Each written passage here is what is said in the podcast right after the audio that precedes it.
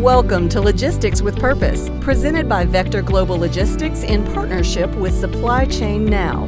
We spotlight and celebrate organizations who are dedicated to creating a positive impact. Join us for this behind the scenes glimpse of the origin stories, change making progress, and future plans of organizations who are actively making a difference. Our goal isn't just to entertain you, but to inspire you to go out and change the world. And now, here's today's episode of Logistics with Purpose. Good day, and welcome back to another very interesting and exciting episode of Logistics with Purpose. My name's Enrique Alvarez, and I'm super happy to have not only an amazing guest today, but I have the opportunity to uh, have a great co-host. Uh, hey, Kristi, how are you doing today? Hey, Enrique, I'm doing great. I'm excited. I'm a longtime fan of today's guest, so this is going to be a terrific conversation, and um, we love spreading the word about more people's good work. So this is going to be a great opportunity to do that. Absolutely. How's your week going so far? Anything? What's been your highlight? Uh, oh gosh, so probably the better weather. It's cooler than it was last week, and that's always a good thing here in Atlanta. cooler and rained a lot yesterday. A lot of thunderstorms. But um, anyways, uh, I'm super excited, thankful to having the guests that we have. Do you want to go ahead and introduce our guests? Yeah, so today's guest is Jeff Shinabarger, um, local Atlanta legend and word spreading quickly. So he is the founder and executive director of Plywood. So welcome, Jeff. It's great to be here. Thanks for inviting me to hang out with all your friends. This is uh, it's going to be good. Of course. Well, you're up to a lot of good things. Um, we like to talk about good things. So, and you have no less than 100 things going on at any point in time. So, we'll get through this as best as we can, but we're excited to introduce more people to plywood. Um, and yeah, it's it's going to be a great conversation, and we also have some great calls to action if people want to meet you and us in person. So that will be a lot of fun too. But before we jump into plywood, which I will preview is nothing to do with lumber, uh, we will first talk about um, your background. Just tell us a little bit more about you. Um, I, I know I've known you professionally for well over a decade, but I actually probably don't know that much about you personally either. So this is a good learning opportunity for me as well. So tell me more about uh, where you grew up in your childhood. Yeah, I, I grew up in Lansing, Michigan. And uh, so I'm not from the South. I've been in the South now for I guess 18 years, but apparently I'm not Southern still. It doesn't matter how long I'm here. Uh, my kids are Southern, but I'm not Southern. And um, yeah, I grew up, I was a, my dad was a pastor. I spent a lot of time at our church, but one of the unique stories, I think, I remember growing up and I always had ideas. My parents encouraged my ideas, even though they were crazy. And I think it definitely transpired into who I am today because I uh, I gained the courage to try stuff. And I remember when I was man, I was in elementary school, maybe third or fourth grade, and I met this guy uh, named I think his name was Kevin Rose. I was thinking about that this morning. Kevin Rose. he he loved to build things, and he uh, he would build all all kinds of things like uh, furniture and stuff like that. And I was talking to him one day, and I'm like, learning about what he's doing. And instantly, I remember getting an idea really early on. And I was like, You build things. I have a lemonade stand. what if you built me like the most epic lemonade stand? He's like, What are you talking about? And he's like, I went and got a piece of paper and drew this like literally epic lemonade stand. It had it was all made out of out of wood. The it had a roof on it. That this wow. roof that came down. It had wood shingles on it. Wow and it had you know casters on the bottom so I could roll it in and out of our garage. And I drew it all out, and he's like, "Let's do it." And I remember, so I had the most epic lemonade stand in fourth grade, and it was just like I think I think early on I had these ideas and people that were willing to um, go after it with me, you know, and and that's part of probably how I became who I am today. Honestly, early on, were you able to charge premium prices for that lemonade is the question. Well i lead a nonprofit now. I think i had that mindset back then too. Uh, jeff did you get all this still a uh, dollar a dollar a cup i think is what i what funny. i charged yeah. Did you get uh, all this probably from someone in your family maybe your parents? I mean where where do you see yourself kind of getting all this uh, uh it seems like uh, you're good with people right? You're you're you people you connect with people easily and and you you can can, build uh, relationships quite easily as well. So do you where do you think you can you get this from?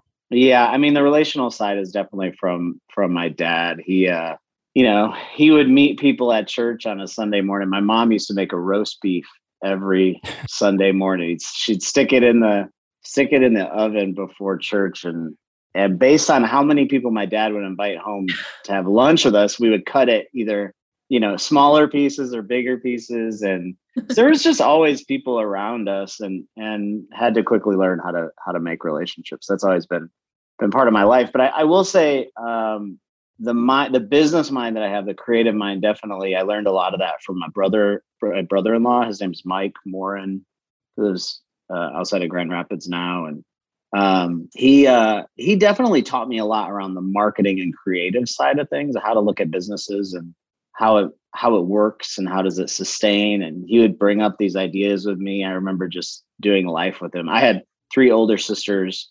They all got married before I was even in high school, so Oh, I spent a lot of time with my brother-in-laws, and he he was one that definitely taught me a lot early on, and helped me see um, see how to t- turn these ideas and make them into sustainable concepts. And um, so I, I, owe a lot of people in my life um, to these ideas. Yeah, really fantastic um, to have that kind of mentorship growing up from both the lemonade stand and your own family. It's amazing. And I know you're also big um, and you're very public about reflection and self improvement and introspection. You're a natural introvert. So let's look back a little bit. If you could talk to your young self or your 21 year old self as you're just getting started in your career, what do you wish that little Jeff had known? Yeah, that's a hard question to answer. I mean, it's funny. I asked that question to other people, and I, I probably don't want to be asked that question.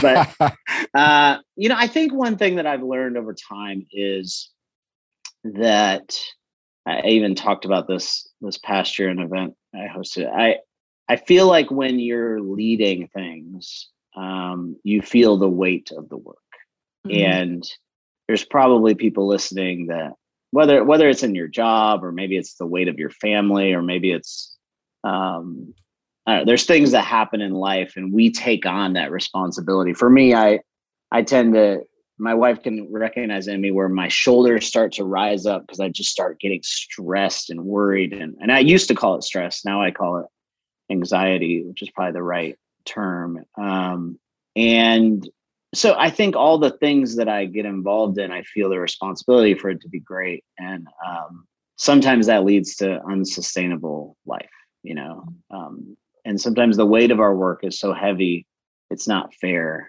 uh, to carry that alone and so i think over time i i have learned and i'm continually telling myself um, that the story i tell myself might not be true the, the the mm-hmm. better story is that i can share this with other people and that it's not all on my shoulders to carry um, mm-hmm.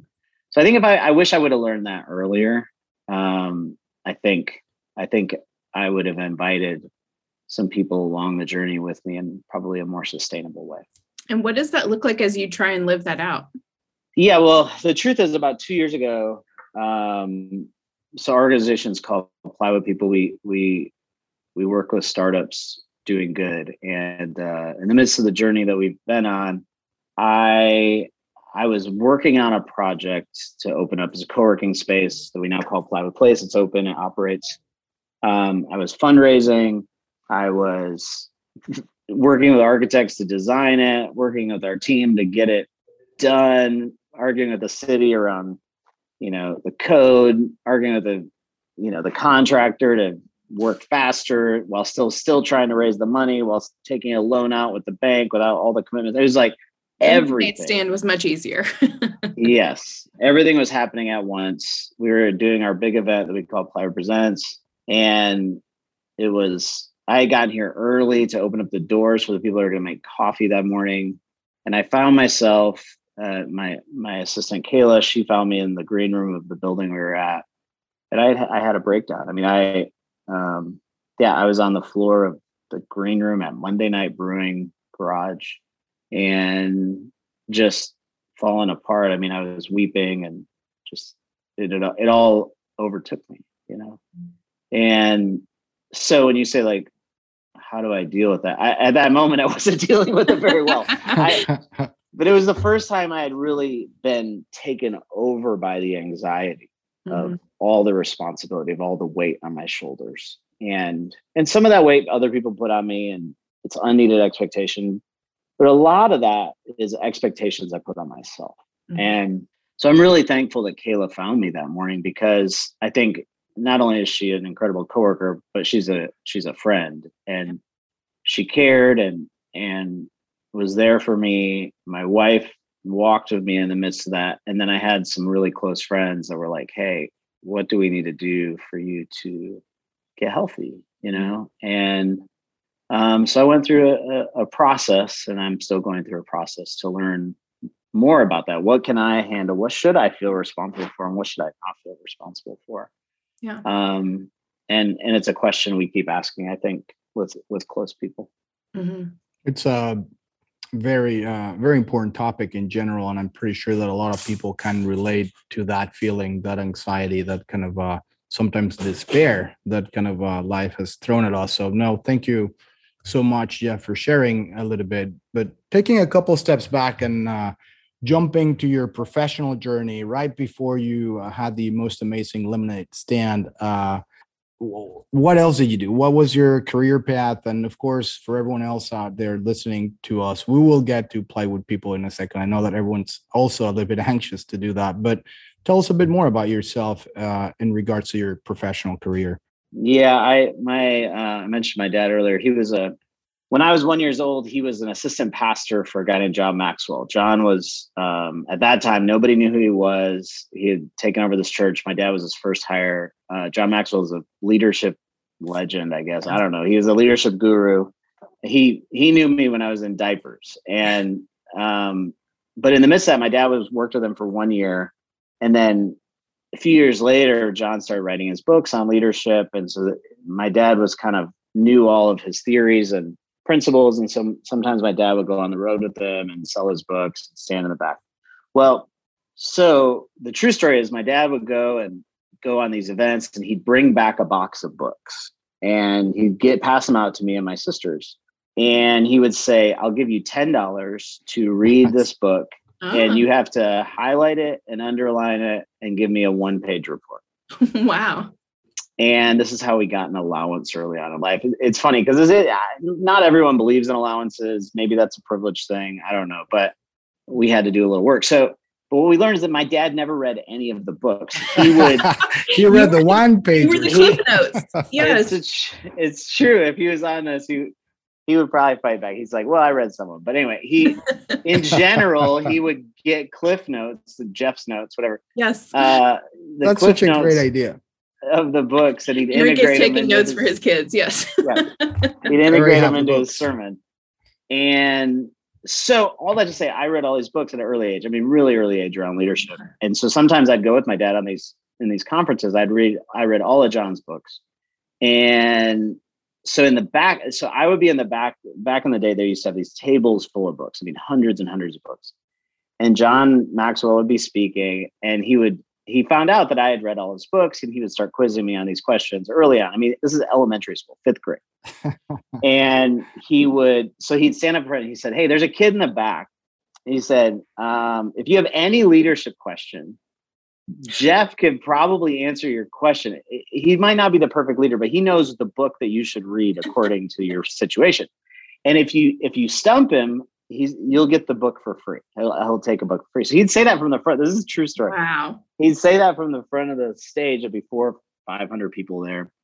So I'd be standing back there, literally on a chair behind the book table because I wasn't tall enough to see over the books on the table.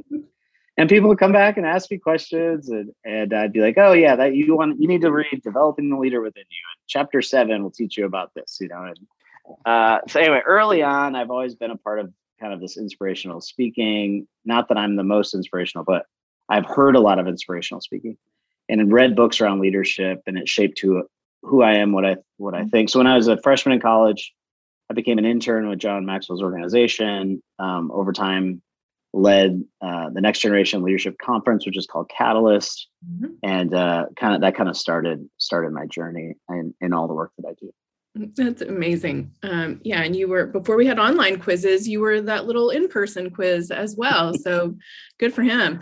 Um, so finally, let's get to plywood people. Let's talk because that's an incredible lead up and it lends even so much more to you now that I even knew before. And so that makes perfect sense with um, with plywood. So nothing to do with lumber, though we have had I know people join the Facebook group wondering about lumber. So um, yeah, so let's talk about what plywood people is. Um, tell us how you came up with the idea and the mission as well. Tell us a little bit more about it. Yeah. So um, while I was leading some of those other events, I my wife and I launched a little project called Gift Card Giver. Mm-hmm. And the idea on it was that the, the premise was that people had gift cards that were in their purse or wallet um, that they've been holding on to since last Christmas or last birthday. Mm-hmm. And there might be like $6 on it, or there might be 37 cents, but they didn't use every penny on the gift card. And so we would start asking people to give us those gift cards and we would give them to people and organizations in need. Well, we launched this thing. It was when Facebook first started. Um, we created a Facebook page, we created a website. People started sending us gift cards from all over the nation. Um, there's a couple stories done on it.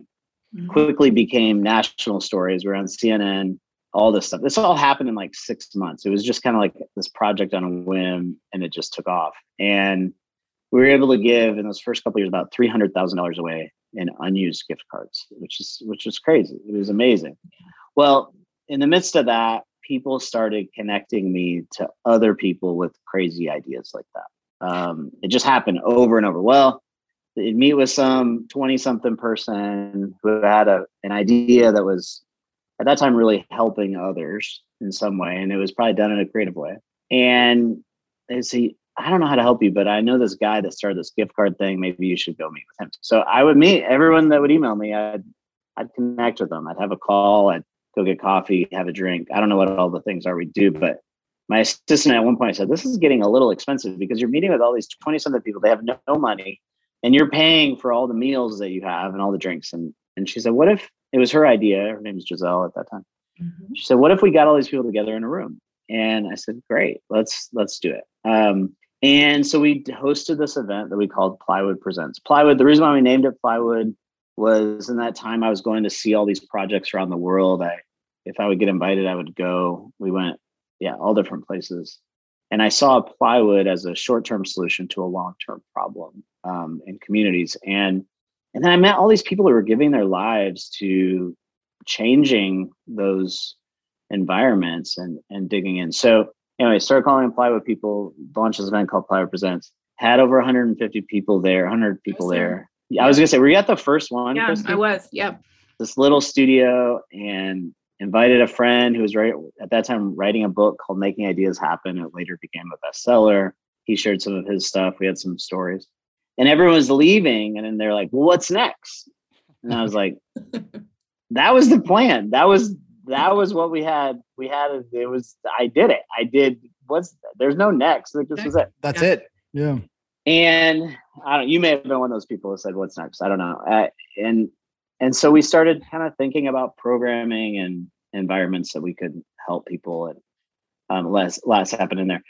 Since then i remember in that same year though going to sundance film festival and sitting in a uh, like a panel discussion around this idea called social entrepreneurship. I had never heard of this phrase. And it was a panel with, and this is, sounds so crazy. Robert Redford was in this panel. He created Sundance Film Festival, mm-hmm. and a guy named Jeffrey Skoll. And I went because I thought, oh, I want to hear what you know Robert Redford has to say. And this guy Jeffrey Skoll, he is he had started something called Participant Productions, which is at that time had created uh, some massive films. One was uh, Super Size Me. That was like the documentary about McDonald's. It was when Hotel Rwanda came out. It was like a lot of these kind of social um, social interest movies, and Participant was producing them. And they started talking about this concept of social entrepreneurship, where you mix, um, you know, big societal issues with new and creative solutions to addressing the problems. And I remember I was sitting in the back row of this small classroom. It was packed, but I was in the back, and it was like that moment. And I, I, hope everyone has a moment like this in their life where it's like, wow, they're saying they're giving words to something that is who I am. Mm-hmm. Like this is why I exist in this world. They just gave definition to my purpose. And it's like people are talking, it's like it's Robert Redford. They're asking questions about being in some movie or whatever. And I'm in the back and I'm going, whoa, this is this is it. This is it. And I remember I was like one of the last people to leave the room. I never asked them a question, but I was sitting, I, I remember my back was against this wall and I was just overwhelmed with the possibility that I could give my life to this. And um, yeah, so that was kind of the start to Plywood. Wow, that's uh that's an incredible story as well, and uh, definitely a eureka moment if uh, there's uh, one. Um, so, and I, we understand that plywood then has evolved through the years from that very first one meeting uh, to become an amazing organization. Could you tell us a little bit more about what is it that you guys now do? Because I know you have your podcast and you're helping others and you have a place so that startup companies can be there. But so if you could break it down and somewhat simplify it for people that maybe have never heard of you guys, what what are you what kind of services, what kind of uh, goals are you pursuing right now? Yeah. So Plywood is a nonprofit in Atlanta that leads a community of startups doing good. Um, we've been around for 13 years, which means I'm getting older. I'm getting much older. uh, we've been able to work with over a thousand projects. Um, I wish I could say some of the that all of them are sustaining, but when you work with startups, the first idea isn't always right. the final idea, you know. Uh, but the cool thing is, it's we've worked with a thousand people. You mm-hmm. know, I people um, that care at the core. I mean, if there is like a commonality with all the people we've worked with, I think it's it's people that want more in their life than just making a paycheck. You know, um, and that's not to say that people don't need to make a paycheck. They do. They have to sustain their life and all that stuff, but they want to be a part of something that's more meaningful. And uh, so we've had to build programming around that. We do have a co-working space. Um, in what the West End in Atlanta, uh, which has been really life giving. We have an event we do annually called Plywood Presents, and we do programming, um, which is training. It starts with a program called Path, which is a six week online program, leads to a more of a boot camp style retreat kind of thing called Foundations, and then we have groups that meet monthly called Layers. And uh, but at the core of all this is community. I mean, most people that are leading organizations, whether that's a nonprofit or social enterprise, or even a, a general entrepreneurship program, if I was to say what is one commonality that all of them have, it's that they're lonely, that they feel like no one else understands what they're going through. And you get a bunch of those people together, and all of a sudden, there's there's a commonality and there's deep connection. And uh, we've been able to foster some of that for a lot of years yeah, I have another question I want to ask you in just a second, but if you'll talk a little bit more, especially since we have a global audience here, and sadly, not everybody's here in Atlanta with us, which if you want to see us all, then we'll all be at Plywood Presents in August. But um, so I'll do the little plug there, but then also talk a little bit more, I guess, about Path, since that is something somebody could do from no matter where they are. And I love, um, I can't remember if it was you or Kayla that I was talking to a while back, or maybe you said it on stage somewhere, but back to alluding to what you just said a few minutes ago, part of one of the metrics you guys were really proud of with Path, or at least at the time, was that some ideas didn't move forward past that six weeks. And so it was a great like indication of should somebody spend their life doing this? Is it not sustainable enough right now? And so that was one of the metrics that you guys had was it wasn't just is your program sustainable? Let's help you get it launched. But it was also like giving them the awareness to know this needs to be refined more before they start dumping a lot of money or time or energy into it. Yeah, I love it. Thanks for asking about that. I mean, and you're you're so right. Path is a six week course. It's all online, um, and we go through cohorts. So uh, you do it with a group of ten to twenty people. Um, we have a facilitator that's a part of it. You'll get online once a week through Zoom, but also um, do some homework along the way. And path, we ask, I always kind of explain it's like these are the 300 questions your mom is going to ask you that you don't want to answer, you know, but it's going to let you know if you really want to pursue it or not. We we work through uh, what is the problem you're solving, why are you the person to solve it, who do you need to attract to the problem. It's questions like that. Um, it's the starting place to launching something. And maybe you've launched it also and you're like, I just got into it and I don't even know why I did this. You know, it might be good to go backwards in time to start to ask some of those questions. I think our next group of cohorts are starting about September 1st. We do it consistently throughout the year. You could tap in from anywhere in the world, um, and it costs about 150 bucks. And um, yeah, it's like a, it's a great starting place. Some people don't finish it, and usually, it's because they got into it and they're like, I don't really want to give that much work to this project. Mm-hmm. And for us, that's success. We have, there is thousands and thousands and thousands of nonprofit organizations that live in this world that are competing for donor money, which is a weird thing to say.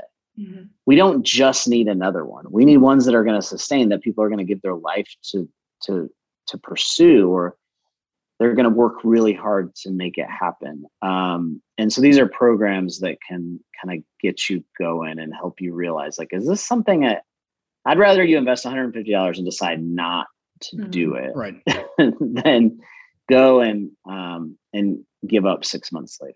You know, so that's a program we have. Additionally, if you're anywhere in the world, we have two podcasts that we host. Um, that's all free content. One is called the Plywood Podcast, bunch of free, awesome stuff in there. And then the other is one that I do with my wife, uh, which listen, if you listen to this other podcast, it's called Love or Work. I can explain further around this, but uh, it's around relationships. And we ask the question Is it possible to change the world, stay in love, and raise a healthy family? It's a question my wife and I have been wrestling with for years. I will say, if you listen to this, you're probably going to fall more in love with my wife than me. You'll think she's way more interesting. Everybody, awesome. everyone loves Andre, but um, you, you'll get to know the two of us and our funny relationship and all the debates we have in life. Those are a couple things you can tap into anywhere in the world. Yes, and you've written a couple of books as well. Yeah, yeah. Which are also great. Well, you talked about that you've supported almost a thousand startups. And I remember like years ago on the stage, that was the grand vision. Let's support a thousand. And so now you've, you know, surpassed that already. So, and when I think we've hit on it in a few ways, but in your mind, what is it that continues to set plywood people apart from other nonprofits that are helping people get their you know maybe incubators or accelerators trying to get their ideas off the ground. And um, let's also look forward. What what are some of the things you have on the horizon? That's a good question. You know it's funny you talk about a thousand this or you can list the projects we did. I, that's it's fine. I mean that's what donors probably want to hear. That's the big numbers. But for me um i keep going because like i get to interact with real people Mm. I, I think like if I if I only thought about it in quantities and numbers, I would have lost complete track of why I do what I do. I mean, I, but I come into my office and I interact with Rayani and Terrence and Archie and real people, mm-hmm. you know, that are like hustling every day. Um, and so I think, I think, I think that's why I, yeah. I do this work. You know, I think it's important that it's easy to lose track of why you got into this mm-hmm. in the midst of sustaining it. I, you know, I think back when I first heard Robert Redford talk about social entrepreneurship, nobody else was talking about this. This was like a topic that was like, what? Huh? What do you mean? You can combine service and for profit and nonprofit in the middle? How does that even work from a tax standpoint? There's all these questions people have. Well, years later, a de- more than a decade later, now it's like commonality and mm. incubators are happening, accelerators are happening, all these things. You ask like, what's different about us? Um, I think all those things are really good. I think there's people pursuing it and doing awesome stuff. Very few of them have been around as long as we have. Mm-hmm. There's something really amazing about longevity, um, especially in the startup space. Like most people are trying to get in and out quick. We've been at this for a long time. We're not going anywhere. And that's, you know, and that this is no matter what industry you're in, you'll you'll always think you'll always see something new emerging, and you're like, maybe that thing is better. But what's interesting is there's something that happens when you've been a part of it for a long time. You see things that other people don't see. You're not enamored by just the new thing and I'm listen, I love new stuff. I I love it. I'm get so excited when there's a new press conference about Tesla or Apple or whatever. I I don't have a Tesla. That would be awesome. but uh, but you know, I get excited. I I I love new ideas. But what I think I've learned, one thing I've learned over many years is like just because something new exists, it doesn't mean that it's actually better, you know? Mm. And um so I think what sets us apart is we've been around for a long time. Yeah. And and uh yeah, this is part of our mission. It's not just the next great thing that we're trying to make some money off of or something. We've been doing it for a long time.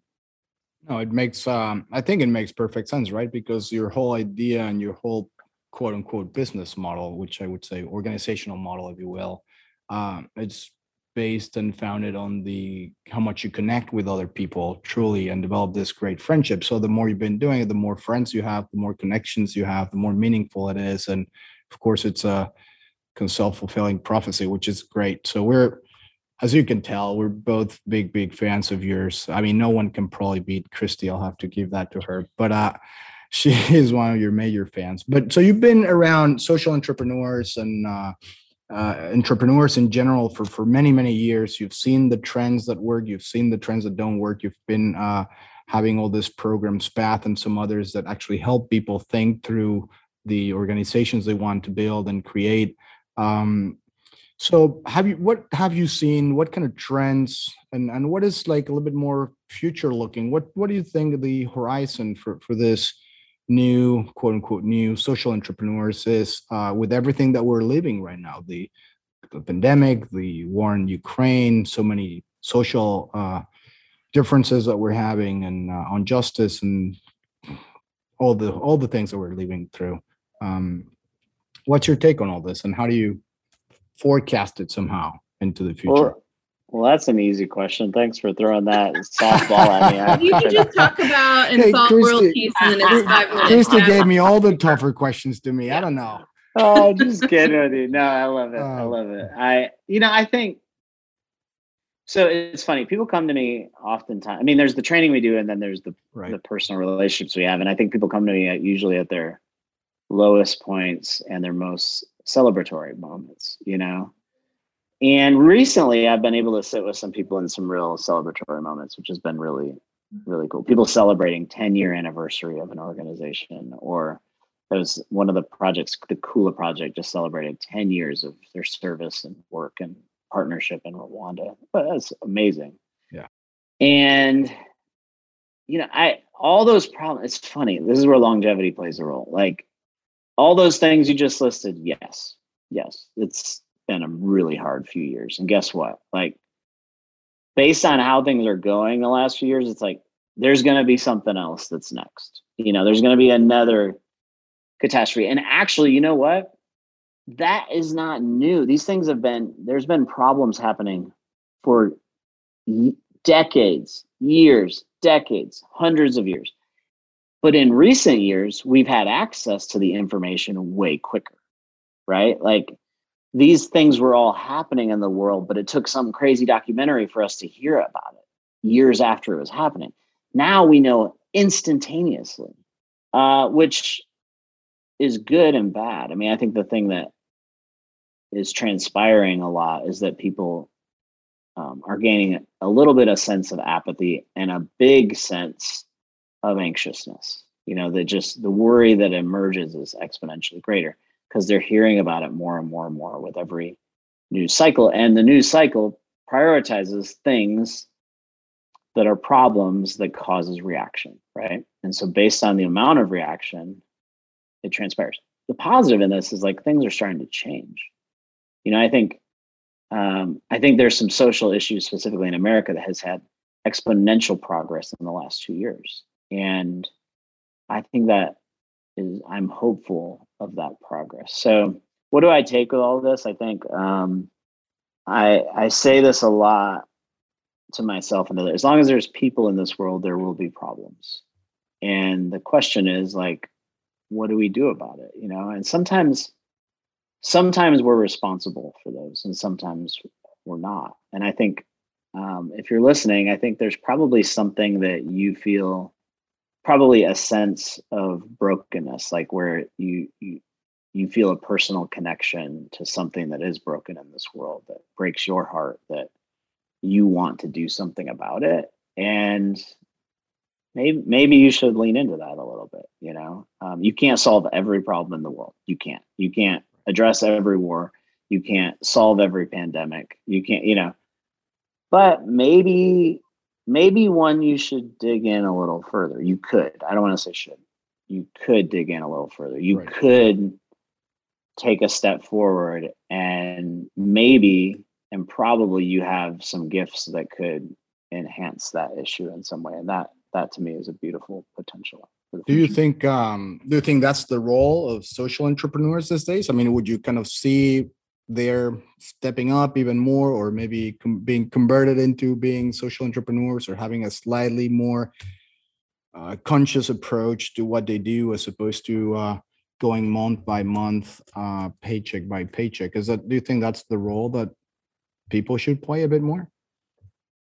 I mean i think it's the question people are asking. I think they're trying to figure out i mean there's this term of the great resignation. I think there's there's two sides that. One is like people are trying to get paid more and the other is they weren't they want to find more meaning in their work.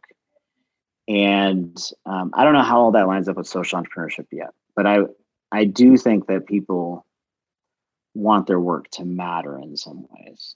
Um, and it doesn't always line up perfectly like just because uh, it's i i realize that it's not not everyone is going to find their full meaning and purpose in their work but when it does line up in some capacity, I think it makes people feel really good, and um, and that's a hope that I think a, a lot of people have. Uh, it doesn't always line up perfectly. I want to be really clear about that, but sometimes when it does, it's it's pretty beautiful. And you mentioned a couple of times acting as a mentor for others, so in a more uh, personal setting or one-on-one setting. So now you have this microphone right now. So, what do you wish you could say to more leaders in the social impact space? It could be advice, caution, lessons learned, words of encouragement. But what is something you you wish that you have to say a lot or you don't get to say a lot, and you'd like to repeat it to a larger audience? Go on vacation. Take a break. yes. It's like Amen you know, God, like man. right, like it's uh, it's hard work. Yeah. Y'all are working hard, especially the last couple years people have been trying to sustain mm-hmm. through this season. And whether that's the combination of virtual school and their work and whatever, all the things combined, it's like, take a break. Like when you take that break, when you step away, it's amazing how it refuels you. Mm-hmm. And then you can keep going again.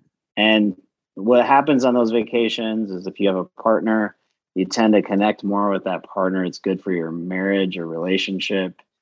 Your kids see your eyes more than they see your phone. Um, your your team tends to feel more responsible in their own ways. You empower them to make decisions when you're not making every decision yourself.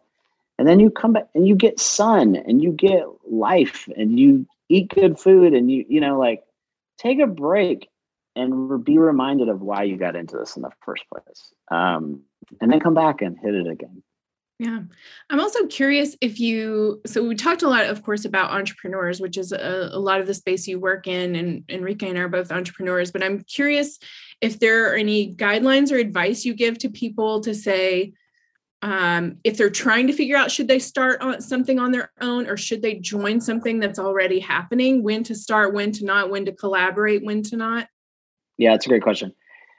Um, this is a complicated one because you know, I wish uh, I wish I could give you a secret sauce of what right. which projects really take off and which ones don't. But I don't have the secret sauce. I don't I don't know the magic. I don't know what ones work and what ones don't. But and, and I will say I have a story one time of a guy that asked me my opinion. He gave me this idea and he asked my opinion of whether he should do it. He was like a complete stranger after I spoke in an event one time. And I quickly said, I don't know. I wouldn't, I wouldn't invest in it. I said something like smart aleck comment like that. And two years later, and he didn't do it. And then two years later, like there was another business that started, which was his same idea.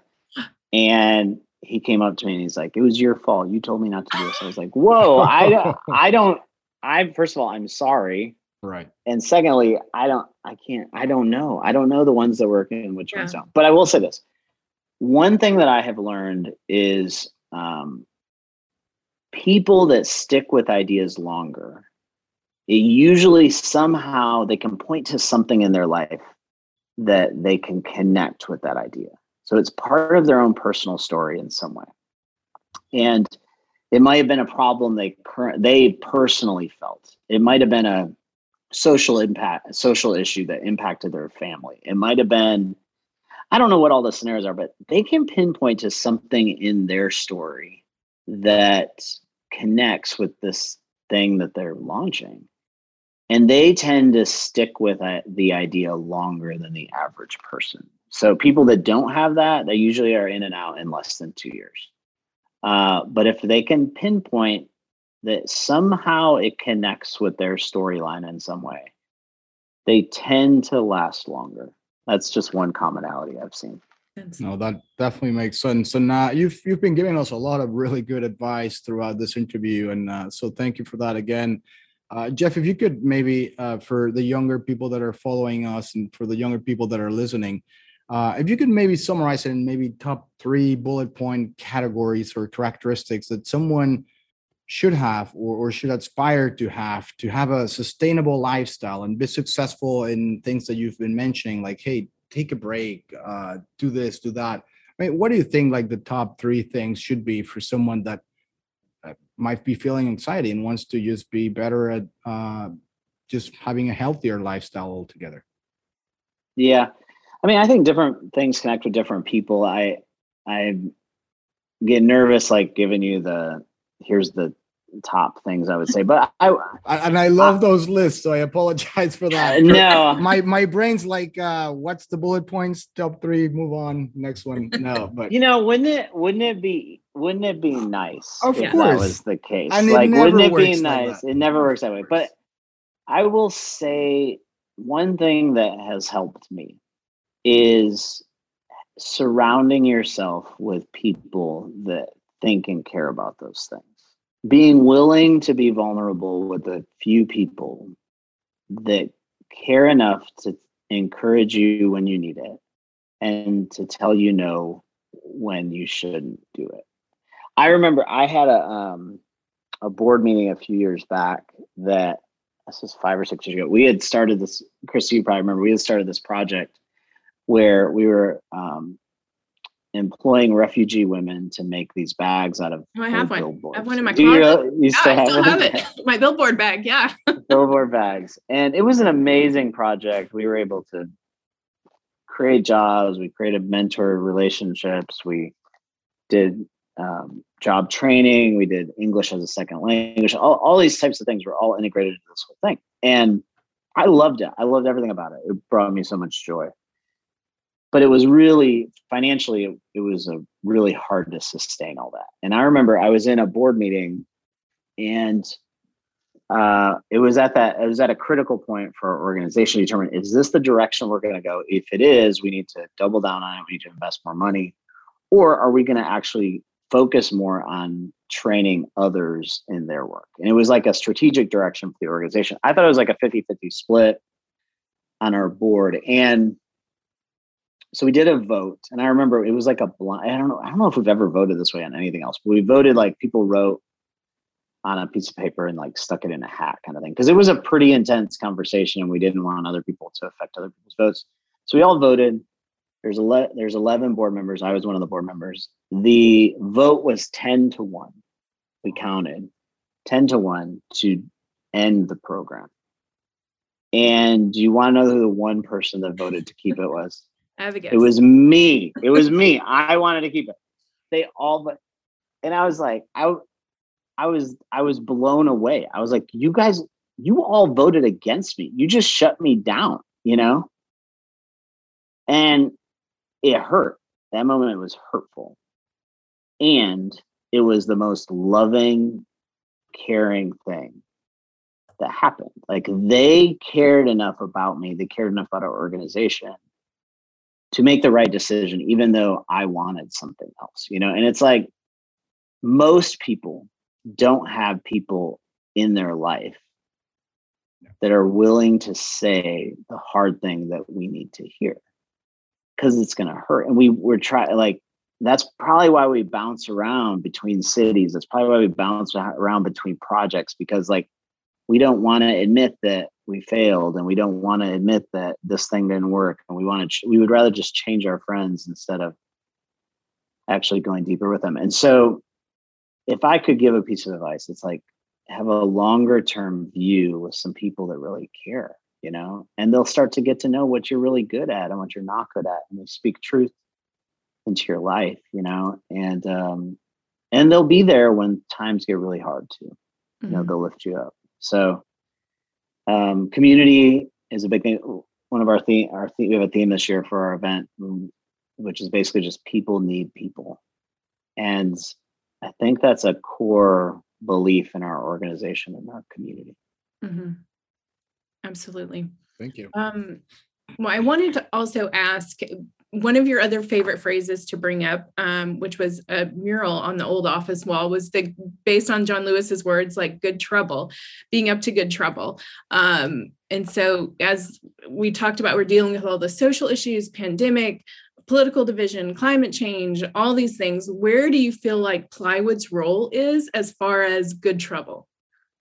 Um, yeah, I think you know that's a amazing concept. We have I Congressman John Lewis had the opportunity to meet him years ago and interview him, and it was like one of those moments that I have the there's like the edited version and then there's the unedited version that someday I'm going to show my my daughter and son and um it was in i remember after that interview i interviewed him with this a, a pretty famous hip-hop artist named lecrae. Him and i did it together we were talking afterwards and it was like this is like a moment we'll always talk to our family about you know um, he lived in a story that that we all celebrate but it was so hurtful and hard and he endured it and um, so his perspective is just completely different than anyone else you ever meet. Um, and part of that process is I got to know his his right hand person. Her name is Tuere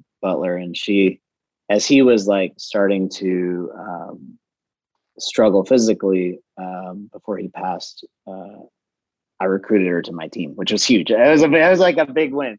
And uh, so she leads our director of operations. So we talk about things like this a lot, like things that she learned being in relationship with him. She, she worked with him for 22 years. What a what a cool opportunity. Um, and so I I don't know what our I don't I, I I would say that our community is involved in many projects that are disrupting what is status quo. I think that's the I think that's the the core of what it means to do good trouble to see things that are not right and being willing to step in and, and do it. And I don't know how much of that we can take responsibility for, but I feel like I have a lot of friends that are that are stepping in those gaps and, and doing incredible work. Thank you so much for your time. Before we let you go, um, what's the best way to connect with you in Plywood? How can people get involved? Yeah, uh, you can follow us on Instagram at Plywood People or go to our website, plywoodpeople.com. Um, love to, I don't know when this is coming out, but uh, come to our annual event in August in Atlanta called Plywood Presents. Um, I think, I think if you want to connect with our community, um, pursue us. You know, I, uh, we are here to to serve and lead this community, and um, I think if some of the things we talked about today resonate with you, you'll find a whole bunch of other people that you'll be like, I want to be their friend, you know? Yeah. And uh, so I think, I think that's the core of who we are, what we do.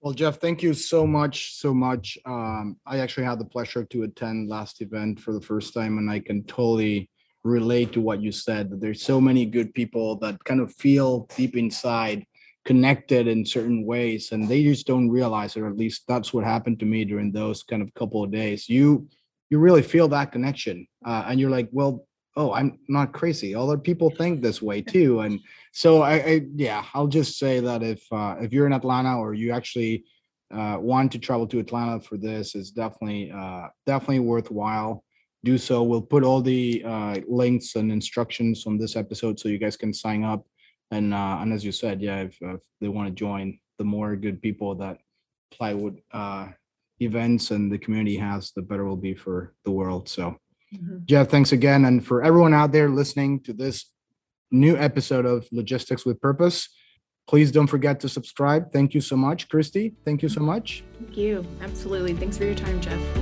Great to be here. Thank you.